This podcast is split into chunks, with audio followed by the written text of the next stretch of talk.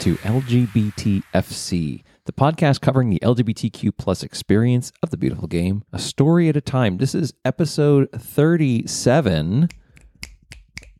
That's right. Snaps, y'all. Welcome to my co host, Bryant. Woo, I'm back. You're back, Bryant. Yeah.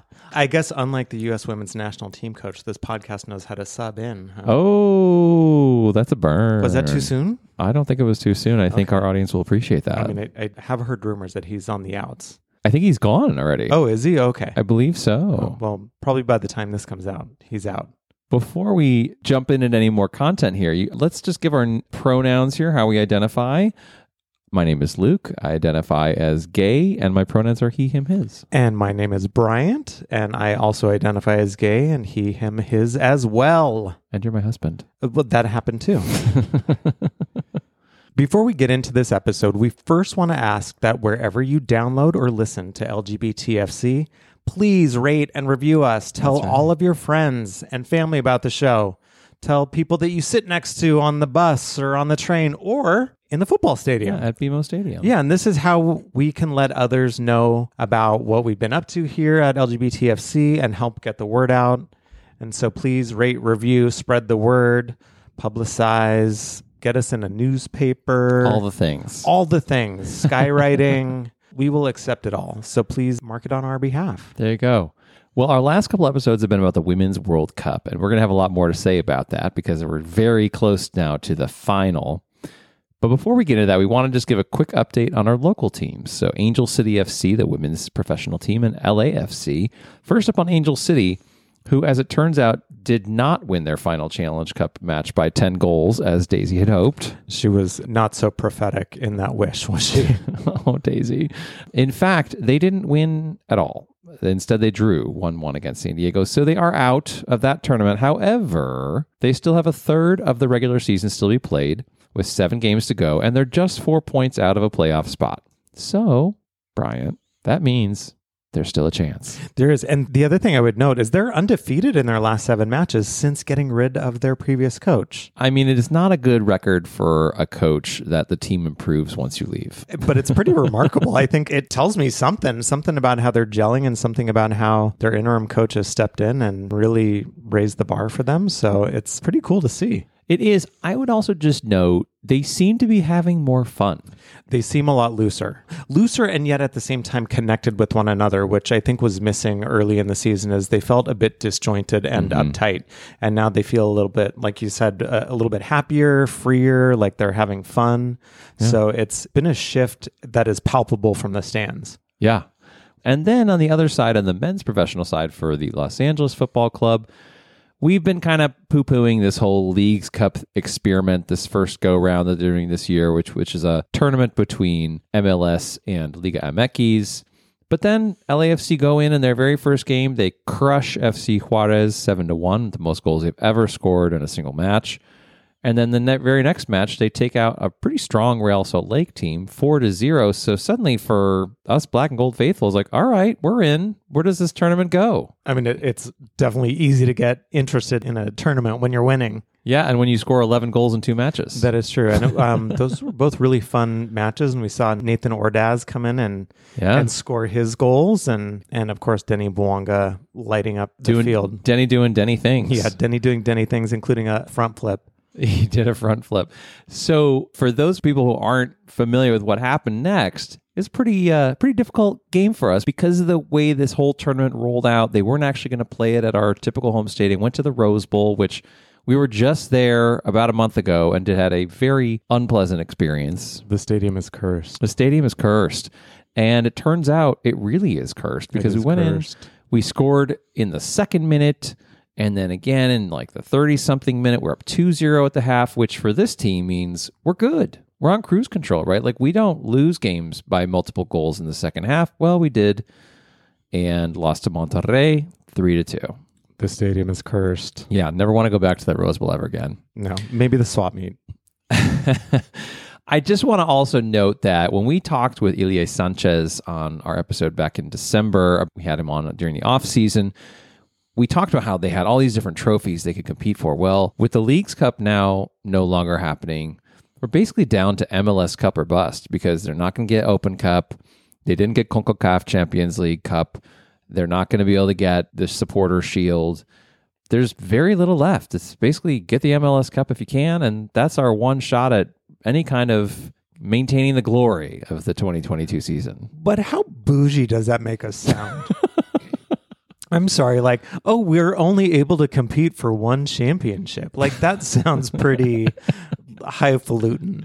It does. And there are 29 teams in Major League Soccer. So, you know, and you've got only so many trophies to go around. Yeah. We've been a good team and we've had a Yeah. lot of success very early in our team's, you know, formation. So the the fact that we're only competing at this stage for one trophy, I mean, we're still competing for a trophy. That's the important part. I've seen some people posting on social media about Coach Dolo out. And I'm like, oh my gosh, No, are you come on, kidding me? folks. This dude's been winning stuff for us left and right. And I appreciate that. You know, it feels a little bit, dis- it's incredibly disappointing when you have a game like we did against Monterrey and we were losing, giving up three goals in the last 30 minutes of the game. But that's the exception, not the rule. And there were there were a couple seasons earlier on where I remember distinctly being mortified when we got to the last 10 minutes because I just knew we were going to give up a goal. And we did almost every single time. I mean, even like the last three minutes or stoppage time, it was Yeah. like it's still nail biting. Yeah. So we'll see what happens. LAFC are still very well positioned to do well this season. They are likely going to make the playoffs. They're likely going to be even hosting a game or two in the playoffs, and we'll see what happens from there. But as far as the Leagues Cup, they're no longer in it. It's down to the final between Nashville and Miami. Lionel Messi just tearing things up and making MLS look silly. It's gonna feel like the battle of lemonade, like pink lemonade versus regular lemonade.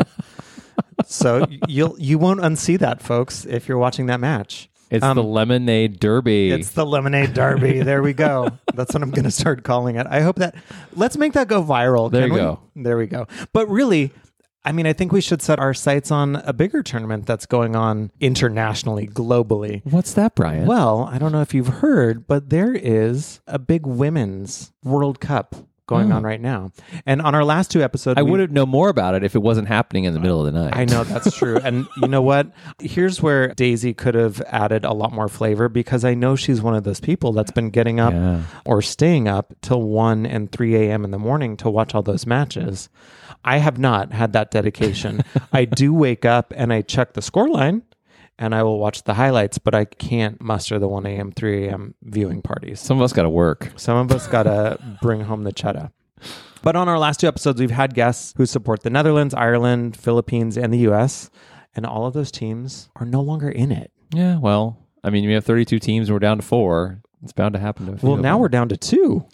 Well, yes, the other two teams are going to play in a third place match. Oh, Brian. that's fair. Yeah, yeah. yeah. Uh, okay, you got me there. But we're down to the final and I guess the bronze medal match, if you Yes. will, right? So in the final, we've got Spain and England. Spain scored late to beat Sweden 2 1. and that was a that was a killer goal too.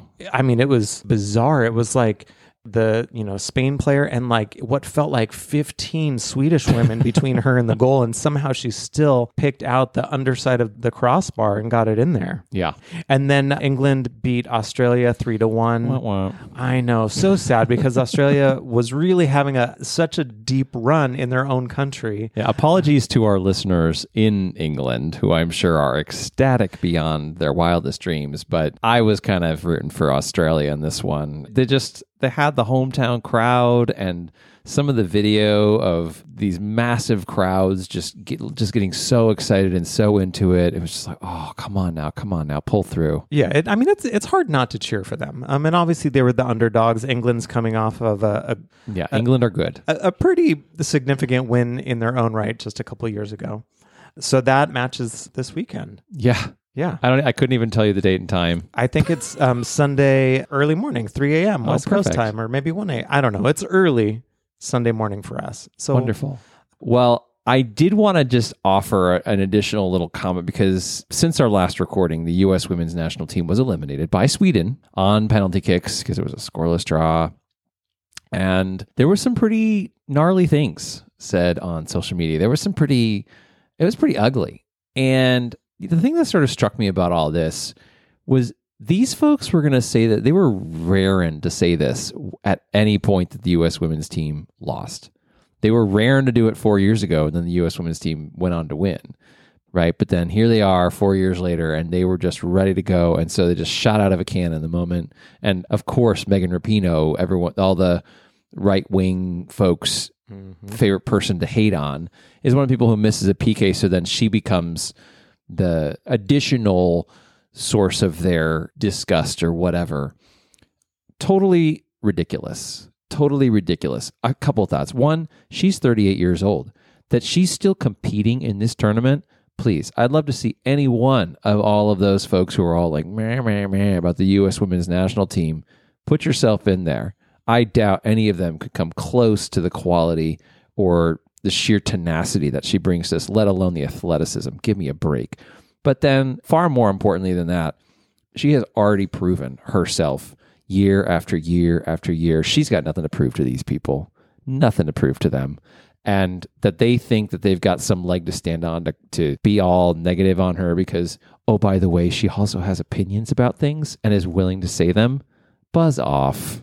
Well, and I think you're totally right that people just had their venom queued up ready to spit, right? And what's sort of fascinating about it all, it's like they're sort of proving the point that these women, and it's not just these women, it's the women that's come before them as well, but have advocated and paved the way and and really tried to create a movement for better pay equity, better resources, better support. And you're starting to see that and hear that from the other countries. And I, I think it's it's showing up in their play, right? Yeah. And I think when you if you got to see some of the quote unquote like behind the scenes or the aftermatch videos or pictures or shots, like you see all of these women connecting because I think it's a, a shared experience. And the fact that there's all of this vitriol and toxicity coming at them because of being out of the, the World Cup, I think reinforces the point that they were achieving despite everything. Yeah. And so my hats off to the US women's national team, the current one, the past ones, and all the players that have been a part of that legacy. Thank you for representing our country and for fighting so hard on the pitch and off the pitch. Absolutely. And then one of the interesting thing I would note is they were going for a third World Cup win in a row. Yeah. That's never been done. Brazil has never done that in the men's game. Argentina has never done that in the men's game. There's been no women's team that's ever done that. And this was already, they've already won four World Cups. Yeah. Come on, y'all. Give it a rest. So, anyway, that's all I got to say on that, Bryant. All right, let's move on. well, regular listeners know we love having guests on our show. In fact, since we kicked this whole thing off in June of last year, Bryant, we've had on over 70 guests. that is, I- I mean, the guests and their stories are some of the most compelling parts of this show. And so that's pretty remarkable to know that that we've heard from 70 people and their stories and how they've come to the beautiful game and what, you know, LGBT representation means to them. So kudos to this platform. Well, and after you've just given us all of that praise for all of our guests, the reason I'm bringing this up is because we're not going to have a guest on this episode. It's just you and me, Bryant. well, we'll make it work. That's right. That's how we do. So we're going to have our day and gay in just a minute. But before we do that, a couple other little housekeeping notes I just want to offer for folks. One, Daisy was going to be with us, and Daisy, we got you in our thoughts. She's dealing with a little bit of emergency right now. So, you know, Bryant, thank you for stepping in and handling things with a plum. Of course. Again, subbing in off the bench. That's it. Super and- sub. And the other thing I want to note is that we are actually going to have a little break here on the show. An international break, if you will. oh, I see what you did there. Yeah, Because Bryant, we're going on a little vacation. we are. Yeah, so we're going to go on a little vacation, and that means we might be able to find someone or someone's to share some of their stories with us. We might do a little on the road episode. We might not. Not for lack of trying. Uh, let me tell y'all, I've been asking a lot of folks to see if I can find someone that we can talk to on the show. And one of the responses I got from some folks in Berlin was, well, we don't have LGBTQ supporters. And I thought that seems wrong. But, you know, keep digging. We'll see what we can find out and uh, maybe we'll have maybe we'll have a guest or two to, to share with y'all on the road and maybe not and at the very least we'll be back with more episodes in another month all right we'll be right back with our day in gay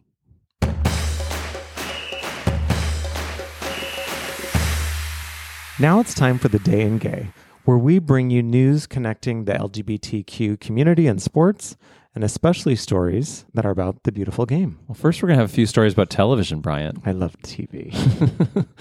and our first story comes out of Mexico, where a transgender woman won the very popular reality TV show La Casa de los Famosos. Woohoo! Congratulations to Wendy Guevara. And her win is a first for a transgender woman on reality TV in Mexico. She won by getting 18.2 million fan votes, beating out three other finalists. That's a lot of votes. That's a lot of votes. yeah. Yeah, that's pretty cool. Yeah. And Wendy is from Leon. Oh. Yeah, a city oh. that our LAFC listeners know all too well. she also has over 6 million Instagram followers. So we just wanted to give a shout out to Wendy and say congrats. And more importantly, thank you for your courage and visibility, Wendy. Oh, absolutely on that last piece for sure. So congratulations, Wendy. Okay, let's stay with TV. Let's stick around with TV. Let's do it. Okay. Two actors came out recently in the past like week or so, Uh-huh. including one from a game show that Luke and well, you know what? Really, it was mainly Luke that was on. and uh, and one from a scripted show that Luke and I both watch. It's a little weird hearing you refer to me in third person. I know, but you know yeah, that's how it is. So the first up is Wayne Brady, who's a 51 year old comedian, and he's been the longtime host of Let's Make a Deal. Let's make a deal. and Luke actually was a contestant on Let's Make a Deal as a Christmas clown, I was a. and he won. I won. he won a dinette set. I won a dinette set, which means we won a dinette set. which means we did, and also don't win a dinette set. If you're going to be on a game show, you don't want to win a dinette set. I mean, it wasn't the worst thing in the world. it, it could have been much, much worse. But in any case, back to Wayne Brady. Back to Wayne. So Wayne um, recently came out as pansexual, and then he described himself as quote bisexual with an open mind. Ooh, Yes. wow! Not just bisexual, but bisexual with an open mind. I know. I, I love the openness. Um, he actually had a, a pretty funny video. I don't know if it's TikTok or Instagram. Maybe it was both. You know what? I'm old, so I wind up seeing the TikTok videos on Instagram. I'm gonna own that.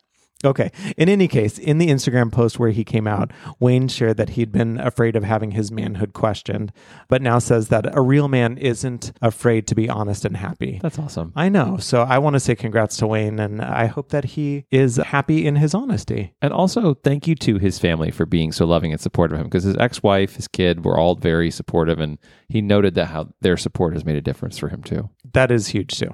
So, congrats, Wayne, and thank you, Wayne's family. And then, like we said from uh, one of our scripted shows that we like to watch, 19 year old star, one of the stars of Heartstopper, Joe Locke, came out as gay. All right. Yeah. And so Joe plays a gay character on the show and has said that he's been out, but more privately, more to close family and friends since he was 12. What's that like being out since you're 12? I don't know. I'm yeah. jealous. Um, and Locke's co-star Kit Connor, who plays his love interest on the show, came out last year as bisexual after he was accused of queer baiting. And if you haven't seen the show, you absolutely should. It's super charming. So charming. Um, but now, you know, with Joe being out, with Kit being out, and then they actually have a third actor on there, Yasmin Finney, who's transgender. That's so right. they they have a very representative cast of characters, or I should say, cast of actors on their show, and so that is that's really cool to see. It's very cool to see. And it's a show that if you haven't had a chance to check it out, strongly encourage you to do so. It's very short episodes. It's just in the second season. I think the first season is only like eight episodes or something. And each one, like there are there are difficult things that they're sort of grappling with in this, but it's always done in a way where it never feels like, oh, this is an existential crisis or this is going to be really painful or difficult. It's more just, oh, okay, so we sort of figured it out that way. And oh, there was that thing. It, it puts things in a context where it's not just everything so incredibly difficult, but manageable and finding the moments of joy. And they use some other kinds of imagery in there with cartoons and stuff that is also really, really sweet and endearing. Well, and you sort of joked about him being, you know, out at twelve, and maybe the shift that we're seeing because it, it takes place in a in a high school, and so maybe the shift we're seeing with younger generations of that acceptance and inclusion is reflected in the scripting of the show itself. Yeah. Well, staying in the realm of television, Brian, we're just going to keep talking about TV, huh? I mean, it's like extra, extra. Or was that no? That was the bad show, right? With with Trump on the bus, Oh, gosh. or was that Access Hall? In That- any that's case, that's a callback. here we go. We're going to shift, though, to the beautiful game. and a story that we've intentionally avoided talking about for quite a while on this show so as not to give away any spoilers. But if you haven't watched season three of Ted Lasso by now, too late. Here comes some spoilers. Or maybe just like fast forward a minute. yeah, just fast forward a minute or So, two. so check the time. Fast forward a minute. There you go. Bing, bing. Well, we wanted to applaud the folks at Ted Lasso because they featured an openly gay player as part of the show's third and apparently final season. Colin Hughes, who was played by the actor Billy Harris, is featured in the show's opening scene in bed with another guy.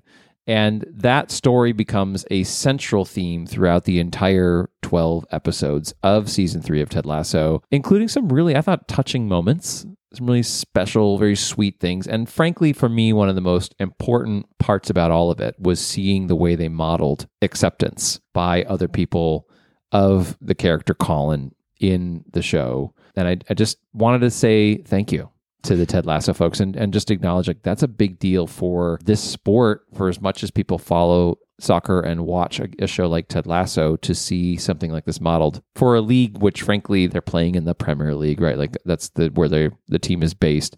We have no out players in the Premier League, but here was something that was modeling. If something like that were to happen, here's a way that that could be handled with love and care and kindness.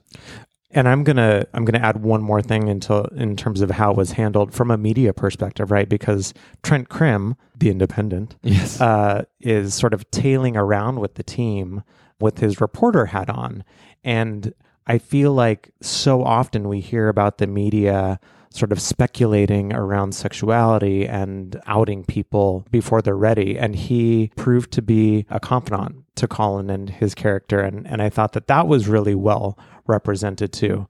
So as not to force him out, but to provide some of that safety. Absolutely.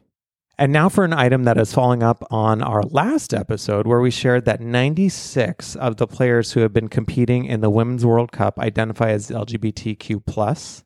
There's a follow-up story from Outsports which points out that all four of the semifinalists, Sweden, Spain, Australia, and England, have out players. And Australia has 10, count them 10, 10. 10 out players. Megan Rapinoe once said, You can't win without gay players. And that's very true at this 2023 World Cup. And so, in fact, of the eight quarterfinalists, only Japan did not have an out player. That's pretty wild. Yes, and And it shouldn't be. right, it shouldn't be. Yeah, it shouldn't be. But I, I, still think that it, again, speaks to the distinct differences between the men's and the women's game and the amount of acceptance and inclusion and celebration of people, irrespective of their sexuality. And one of those players on the Australia team who scored a banger of a goal in their semifinal against England and unfortunately missed a couple other possibly great chances, but has been very much a star with that team for years is Sam Kerr. And Sam, we just want to shout out to Sam because she has been really visible about her relationship with U.S. women's national team midfielder Kristie Mewis. That includes immediately after Australia's big quarterfinals win on penalty kicks over France, where Sam went up to Kristie and gave her a big kiss. These two, Sam and Kristie, have been dating since 2020. They're an international women's soccer power couple. So we just want to shout them out on this day in gay. We just want to thank them for being unafraid and public and visible members of our community, showing and demonstrating to the world that love is love and they love each other and they are not afraid to let anyone know. And just being unabashedly them. So kudos to them. Kudos to them. Well, that is it, Bryant, for our day in gay. All righty, we'll be right back. And that's our show. One thing that I learned today, mostly because I put it together, was that Australia had 10 out players competing in this Women's World Cup. I mean, that is pretty big time. That's pretty awesome. Yeah. I think one thing that I learned, or at least that's sticking with me, is just the part about Wayne Brady's family really rallying around him and supporting him and how powerful that support is. And so, want to end on that sort of idea of making sure that we're supporting one another getting away from the the venom and toxicity that we talked about with the US women's national team and really focusing on how do we better support one another and be humans. Love it. Well, before we go, I just want to remind folks that we will be quiet for another few weeks here while Bryant and I were taking a much needed holiday break. Yes. Oh, yes. yes, das ist gut. das ist gut. If we do happen to find someone that we can talk to, we certainly will. We'll certainly put something together for you while we're on the road.